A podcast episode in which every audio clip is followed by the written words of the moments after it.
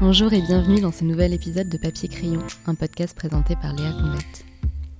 La nouvelle est tombée le jeudi 12 mars. Pour lutter contre l'épidémie du Covid-19, les écoles devront être fermées pour au moins trois semaines. Depuis le 16 mars, jour de prise d'effet de cette mesure, ce sont donc 12,4 millions d'élèves français qui doivent tenter de continuer leur année scolaire à la maison. Dans cet épisode, nous nous demanderons quelles conséquences cette mesure pourrait avoir sur la scolarité des élèves et si ces conséquences seront les mêmes pour tous les élèves. Au téléphone, c'est Céline Darnon, chercheuse en psychologie sociale à l'Université de Clermont-Ferrand, qui répond aujourd'hui à ces questions. Moi, c'est Céline Darnon, je suis donc professeure de psychologie sociale à Clermont-Ferrand. Je suis au LABSCO, Laboratoire de psychologie sociale et cognitive. Il se trouve que cette année, je suis en délégation CNRS à Cardiff, euh, où je poursuis mes recherches. Donc, globalement, euh, mes recherches portent sur le système éducatif et comment euh, le, système éducatif, par son fonctionnement, contribue parfois à reproduire euh, des écarts qui peuvent exister entre les élèves de milieux favorisés et défavorisés, entre les garçons et les filles ou autres. Quoi. Et les processus par lesquels tout ça se, se, se passe, notamment les, les normes, les valeurs, euh, les, croyances qui sont promues dans le système éducatif et qui contribuent à cette reproduction. Et là, du coup, aujourd'hui, on, est dans une période assez particulière parce qu'on est dans, en confinement. Euh, donc, les élèves en France, en tout cas, ne peuvent plus aller à l'école. À votre mhm. avis, quel peut être l'impact de ce confinement-là sur les élèves euh, qui sont privés en fait de leurs écoles, que ce soit en primaire, au collège ou au lycée? Alors, euh, c'est difficile de répondre en une, phrase, mais euh, bon, globalement, on a beaucoup parlé des effets, négatifs du confinement, notamment, on sait que ça va être compliqué pour beaucoup d'élèves de, ne pas bénéficier de, l'accompagnement de leurs enseignants. On a aussi parlé pas mal dans les médias des effets potentiellement positifs hein, que peut avoir ce, confinement, et notamment euh, des effets positifs sur, sur l'implication parentale. Hein. Il y a des travaux qui montrent, par exemple, que plus, enfin, qu'on trouve une corrélation assez, assez élevée entre le niveau d'implication parentale, par exemple à quel point les parents connaissent le programme, des choses comme ça, euh, et la réussite scolaire. Donc ça, c'est pour les aspects, euh, on va dire, positifs. Malheureusement, ce dont on va parler aujourd'hui, c'est le fait que ces aspects positifs euh, ne vont pas se produire dans la même mesure, enfin, dans tous les milieux. Et il y a de fortes probabilités pour que ceux qui bénéficient de ce confinement soient les élèves qui viennent de milieux plutôt favorisés et qu'à l'inverse, les effets négatifs seront surtout négatifs chez les élèves de milieux plus défavorisés. Et pourquoi est-ce que ces élèves euh, qui sont issus de milieux défavorisés, ils seraient selon vous plus touchés par le confinement? Alors pourquoi? Bon, Il y, a des choses qui peuvent paraître hein, évidentes, hein, mais ils sont globalement plus vulnérables. Alors pourquoi ils sont plus vulnérables? C'est vrai qu'on a beaucoup parlé de la vulnérabilité en, termes de santé, hein, on a parlé des plus de 70 ans, etc. Euh, en fait, euh, ce que, ce que je pense, c'est qu'il y a aussi une vulnérabilité socio-économique et que là, on va rentrer dans une phase un petit peu différente de ce qu'on a fait jusqu'à présent. C'est-à-dire que là, on était dans la gestion de l'urgence. On a pris les mesures qui devaient être prises, hein, euh, mais maintenant, on va devoir commencer à s'interroger sur comment agir un peu plus sur le long terme, c'est-à-dire faire en sorte que cette période de confinement, si elle doit durer, euh, comment faire en sorte que les, effets ne soient pas trop, euh, trop négatifs, notamment sur les populations les plus vulnérables. Donc oui, je pense que les élèves qui sont issus de milieux défavorisés sont plus vulnérables pour différentes raisons. Alors, premièrement, il y a les conditions matérielles du confinement, hein, c'est-à-dire qu'en fait, euh, le confinement en tant que tel, c'est euh, quelque chose qui n'a pas le même sens euh, dans les différents milieux sociaux, c'est-à-dire que être confiné dans un petit appartement exigu sans extérieur ou être confiné dans une maison à la campagne, c'est pas c'est pas le même confinement. Donc il y a les conditions matérielles qui sont très différentes, avec un impact important sur les sur les activités scolaires, puisque notamment il y a pas mal de recherches qui ont montré que un lien entre, par exemple, la pratique d'activité physique et le, développement des fonctions exécutives. Donc, on sait, par exemple, déjà que euh, euh, les conditions matérielles de confinement ne sont pas les mêmes en fonction du milieu des élèves et que donc la probabilité pour qu'ils puissent aller se défouler dehors à un moment dans la journée est plus faible chez les milieux défavorisés qui vivent souvent dans des, dans des bâtiments sans, sans extérieur. Donc, il y a des choses comme ça, des conditions qui sont liées vraiment aux conditions matérielles, on va dire. Mmh. Il y a des problématiques d'accès aux ressources. Euh, alors, si on, sait maintenant, grâce au site de l'INSEE notamment, que maintenant, euh, quasi dans toutes les familles, il y a un accès à Internet, mais en fait, ça ne signifie pas pour autant que tous les élèves ont accès à un ordinateur et encore moins à une imprimante. Alors, bon, ça, ce point-là renvoie à la mouvance générale vers une utilisation massive du numérique dans l'enseignement. En fait, ce, cette période, cette crise du confinement arrive un peu dans cette, dans cette mouvance générale. C'est très à la mode de, de, de proposer des contenus numériques aux, aux élèves. Hein. D'ailleurs, plus ils avancent dans leur scolarité, plus le, numérique devient incontournable. Mais du point de vue de la recherche, hein, il faut savoir qu'en fait, la plupart des recherches amènent, à enfin, arrivent à la conclusion selon laquelle il y a beaucoup de mythes sur le numérique dans l'enseignement. Mais en fait, tous ces mythes ne sont pas vrais. Euh, et on n'apprend pas forcément mieux euh, quand on a recours au numérique que quand on, a, euh, quand on est en train de travailler sur une tâche qui peut paraître pourtant plus ennuyeuse. Hein. Il y a cette idée que parce qu'on fait du numérique, c'est plus drôle, mais en fait, c'est pas forcément vrai. C'est un des mythes, mais il y en a beaucoup. ce qu'on oublie surtout quand on réfléchit, quand on, quand on discute de ces, de ces outils numériques très à la mode, c'est déjà simplement que l'accès au numérique n'est pas le même pour tous. Alors par exemple, donc Bon, globalement, sur les personnes résidant en France, on a, je crois, plus de 80% des, familles qui ont un accès à Internet, euh, idem pour les ordinateurs et les tablettes. Mais cet accès dépend, là encore, énormément du niveau de vie, puisqu'en fait, les statistiques indiquent que dans les familles euh, les plus, qui, font, qui sont issues des 20% des ménages les plus modestes, on a seulement 70% des familles qui ont accès donc euh, à un ordinateur. Euh, à l'inverse, c'est 91% chez les plus aisés. Et je ne parle pas de l'imprimante, sachant que là, il y a beaucoup de contenus qui, sont, euh, qui nécessitent d'être imprimés. Donc, on a déjà un problème. Alors, au-delà du problème, matériel, enfin, problème des, conditions matérielles de confinement, on va dire, on a aussi un problème d'accès qui est très inégal aux supports nécessaires pour faire les devoirs à la maison, hein, puisque la plupart des, des supports passent par Internet. Et encore en plus de tout ça, j'ai envie de dire, au-delà de l'accès, se pose la question de la familiarité avec l'outil informatique, qui est forcément plus élevée chez les parents exerçant une profession du secondaire ou du tertiaire, qui se trouvent être aussi les professions les plus rémunératrices, donc qui corrèlent hein, à nouveau avec le statut social, avec le niveau de vie, euh, que les, parents du secteur primaire. Donc, autrement dit, si on doit résumer ce, deuxième point, euh, dans les milieux plus aisés, on a non seulement plus d'ordinateurs par personne, mais en plus, on sait plus facilement les utiliser efficacement. On a plus l'habitude de les utiliser euh, efficacement, on va dire. Ok, est-ce que ça, ça, veut dire que les parents euh, qui viennent de milieux défavorisés seraient moins compétents en fait à accompagner euh, leurs enfants dans cette scolarité à la maison? Alors non, hein, pas du tout. Et c'est bien que vous posiez la question parce que parfois on pourrait avoir l'impression que c'est ce que, ce que montrent les recherches, mais pas du tout. Euh, en fait, ce que ça montre surtout, c'est qu'il euh, y a une familiarité euh, avec notamment les, outils numériques, mais ce n'est pas, pas le seul point. Il y a une familiarité avec globalement l'arbitraire culturel de l'école qui est très variable en fonction du milieu socio-économique. Voilà, J'allais enchaîner sur le fait que il y a, l'accès au numérique, il y a les conditions dans lesquelles sont faits, sont, sont faits les, devoirs à la maison, mais il y a aussi le fait qu'on sait depuis les travaux de Bourdieu, par exemple, que euh, les pratiques, le langage, les valeurs qui sont à l'œuvre en système éducatif sont beaucoup plus en adéquation avec les valeurs, le système, le langage des familles aisées qu'avec celles des familles plus défavorisées. Donc, bien sûr, ça ne veut pas dire qu'il y a une moindre compétence, mais simplement une moindre familiarité avec cet arbitraire culturel, hein, c'est-à-dire celui qui est, qui est promu dans le, qui est à l'œuvre dans le, système éducatif. Ça signifie que même si les élèves étaient équivalents en termes d'accès aux ressources pédagogiques en ligne, ce qu'ils ne sont pas, mais même s'ils l'étaient, euh, il y aurait de toute façon une différence en termes,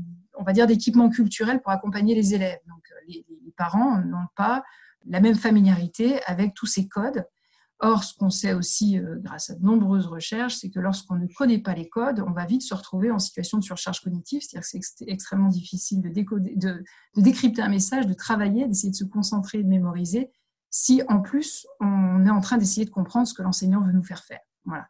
Donc ça va générer une surcharge cognitive qui est peu propice euh, au, au, développement des apprentissages, globalement.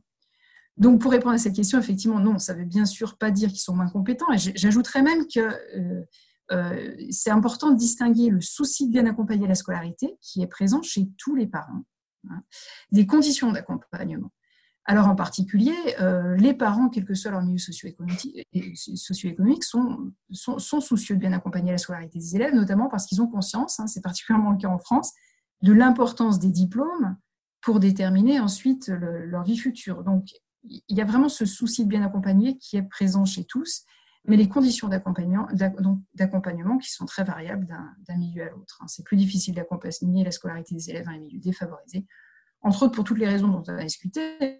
On a moins de place pour le faire, on a moins d'accès aux ressources, on a moins de temps, et en plus, on est euh, moins familier avec cet arbitraire culturel qui, en plus, peut nous euh, devoir accompagner son enfant quand soi-même euh, on a pu être confronté à des difficultés scolaires, c'est extrêmement compliqué parce que ça nous ramène à notre, à notre identité de mauvais élève avec tout ce qui est, tout ce qui y est associé. D'accord. Et du coup, ça, c'est un phénomène qui est spécifique au confinement parce que j'ai l'impression que c'est quelque chose qu'on peut, qui peut avoir un impact en fait même dans la scolarité normale quand les élèves peuvent aller à l'école? Alors oui, oui, complètement. En fait, c'est des phénomènes qui, s'observent tout le temps et qui sont connus, hein, je le redis, depuis, depuis très longtemps. Euh, donc ces phénomènes ne se limitent pas aux situations de confinement. Euh, toutefois, la particularité du confinement, c'est qu'elle risque d'accélérer ces processus. Pourquoi? Parce qu'elle fait davantage reposer les apprentissages sur ce qui se fait à la maison plutôt qu'à l'école. Alors ça peut paraître là aussi une banalité, mais il y a euh, pas mal de recherches qui ont été conduites par des psychologues, des sociologues, des chercheurs en sciences de l'éducation, qui, qui ont mis en évidence l'existence d'une sorte de alors, ce qu'ils appellent le Summer Learning Gap ou Summer Setback, c'est en fait cet effet qui traduit le phénomène suivant. Euh, les, enfants issus de familles socio-économiquement avantagées et défavorisées affichent des gains similaires en matière de compétences scolaires pendant l'année scolaire. Autrement dit, quand ils sont à l'école, ils progressent tous. Voilà. Mais ce qui va se passer, c'est que lorsqu'on arrive sur la période des vacances d'été, la croissance des compétences scolaires chez les enfants de statut supérieur dépasse très largement celle des enfants défavorisés. Donc en fait, il va y avoir en gros un aplatissement. Donc il y a une courbe de progrès un petit peu toute l'année, euh, pendant toute l'année scolaire, et puis après il y a un aplatissement.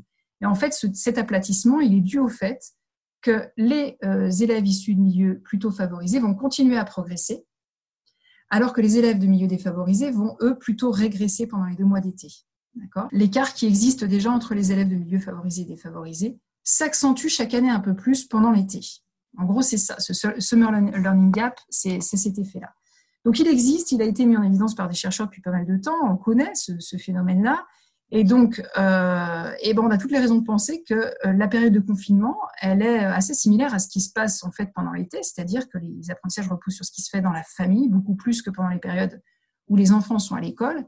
Et donc, on a de fortes raisons de penser que, euh, à nouveau, en nous ramenant à nos conditions matérielles d'existence, la période de confinement risque de provoquer les mêmes effets que les vacances d'été, c'est-à-dire de creuser les écarts qui existent entre les élèves issus de milieux défavorisés et les élèves issus de milieux plus favorisés. Est-ce qu'il y a des solutions? Est-ce qu'il y a des choses qu'on pourrait envisager euh, pour limiter cet impact négatif du confinement? Alors ça, c'est une question à laquelle il est extrêmement difficile de répondre. Euh, entre autres, enfin, une des raisons pour lesquelles je pense que c'est difficile de répondre à cette question, c'est que bon, on est dans une situation d'urgence hein, de, de, gestion de la crise et que on l'a vu, la priorité pour tous, pour l'instant, c'est de se protéger, d'éviter la propagation de la maladie. Donc, euh, dans une situation comme celle qu'on est en train de vivre en ce moment, je pense que la question des inégalités sociales devient en fait, en quelque sorte, assez secondaire pour la plupart des gens. C'est-à-dire qu'on a l'impression que la priorité, c'est de, se, voilà, de, de, de, de ralentir la, la, la propagation de la maladie. Et finalement, euh, on a presque l'impression que s'interroger sur les inégalités sociales, ça devient quelque chose d'assez secondaire. Le problème, c'est que, comme je l'ai évoqué tout à l'heure, je pense que jusqu'à présent, on était dans la situation de, gérer, euh, gérer l'urgence, on va dire, mais là, on va rentrer dans une nouvelle phase qui va être plus orientée sur euh, quelles solutions on peut trouver à long terme pour réduire l'impact négatif du confinement. Et donc là, la question d'égalité, des inégalités, elle va devenir particulièrement importante. Euh, donc, c'est difficile de répondre à cette question, mais je pense qu'il y a quand même quelques éléments qui peut-être peuvent, peuvent, être avancés, à voir après ce qu'on pourrait, comment on pourrait les transformer en action. Mais euh, premièrement, je pense que euh, c'est une erreur de considérer que le confinement est le même pour tous.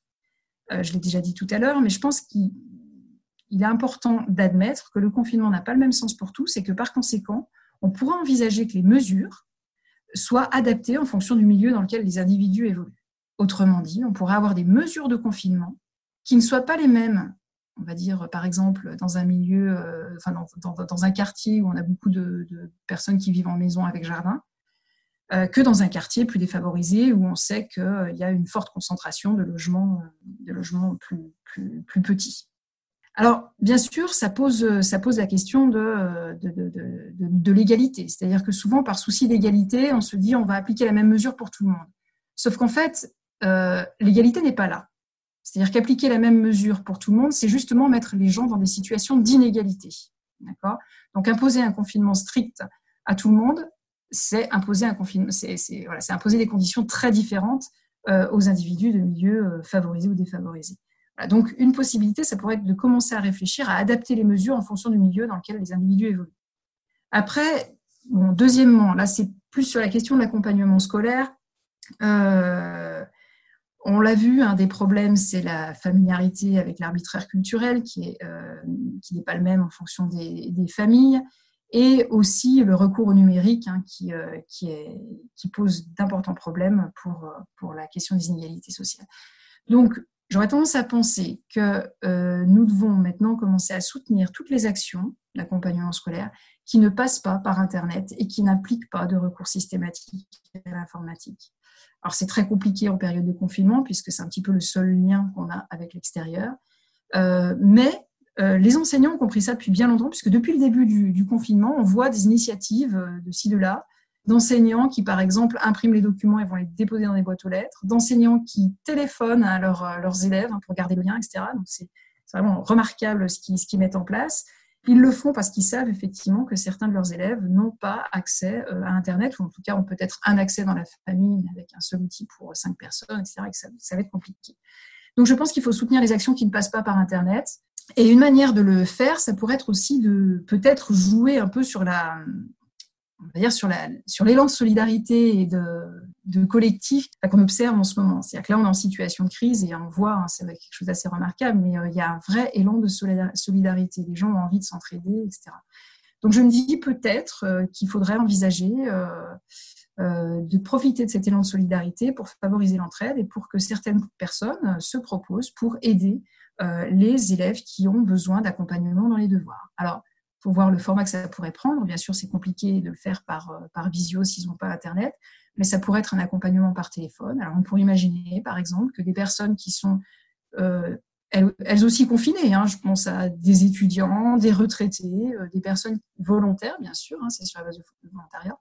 Ces personnes pourraient être mises en contact avec des élèves qui ont besoin d'un soutien scolaire ou d'un accompagnement spécifique dans les, dans les devoirs. Et on pourrait imaginer, par exemple, je sais pas, euh, le lundi de 5h à 6h, telle personne de telle famille sera en contact avec euh, telle autre personne qui, par téléphone, passera une heure avec elle à lui, à, réexpliquer comment faire une multiplication ou, autre. Donc, euh, voilà, une système, un système d'entraide et, de, solidarité. Et je pense vraiment dans le contexte qui est le nôtre actuellement, on n'aurait aucune difficulté à, trouver des bénévoles prêts à, faire ça. Voilà, donc après, bon, c'est des, pistes de réflexion, de, de, choses qui pourraient probablement être euh, euh, être envisagé pour la suite. Et puis je pense qu'après, euh, d'une manière un peu plus générale, on va dire à plus long terme, je pense qu'il faut vraiment euh, concentrer les moyens sur les populations les plus vulnérables, sachant que cette vulnérabilité dont on a déjà parlé, elle est aussi susceptible de se renforcer dans les mois qui viennent, puisqu'on sait aussi que beaucoup de personnes vont perdre leur emploi et potentiellement se retrouver en situation de grande précarité. Donc il va devenir plus que urgent dans les mois qui viennent de euh, concentrer les moyens sur les populations les plus vulnérables. À ce sujet-là, je ne sais pas si... Euh, enfin, je pense que ça peut être important de rappeler qu'avant cette crise du Covid-19, la France était en grève sur la réforme des retraites, sur la loi de programmation pluriannuelle de la recherche, et j'en passe. Et que dans tous les secteurs, un point qui revenait très très régulièrement, c'était la manière dont les politiques actuelles contribuaient à entretenir et générer de la précarité. Et Bon, après, c'est vrai que cette crise un peu du Covid nous a fait oublier cette, euh, euh, peut-être cette, euh, cette France qui était la France dans laquelle la crise est arrivée. Donc, même si cette crise nous a fait peut-être un petit peu oublier nos revendications, je crois qu'à terme, il faut garder à l'esprit que ce, virus va, enfin, ce virus, l'ensemble de cette crise liée au virus va renforcer les inégalités. Dans ce contexte, il est tout à fait urgent de concentrer gros efforts sur les populations qui en ont le plus besoin euh, et réfléchir à la mise en place de politiques qui permettent de lutter efficacement contre, contre la pauvreté, qui va devenir vraiment un souci de plus en plus important dans les mois qui viennent. Pour terminer, si vous aviez un ouvrage à conseiller aux auditeurs sur le sujet ou alors même sur euh, des thématiques euh, qui ont été abordées, des phénomènes comme le summer gap ou des choses comme ça? C'est difficile de, donner une référence sur ce sujet précisément, puisque la crise, on est en train de la vivre. Donc, euh, voilà, hein, le, temps de la, recherche, c'est le temps de la recherche. Donc, on n'a pas encore décrit euh, sur la question euh, de, la, gestion d'une crise comme celle-ci. Hein.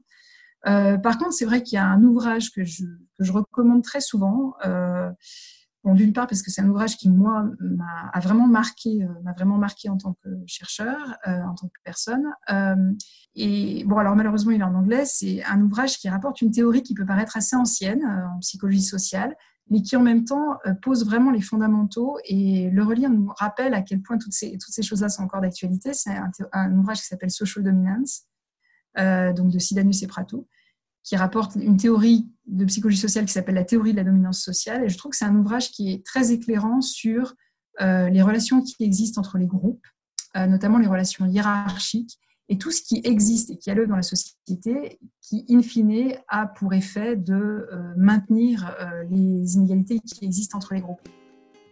Cet épisode de Papier Crayon touche à sa fin. Je vous dis à bientôt pour un prochain épisode et prenez soin de vous.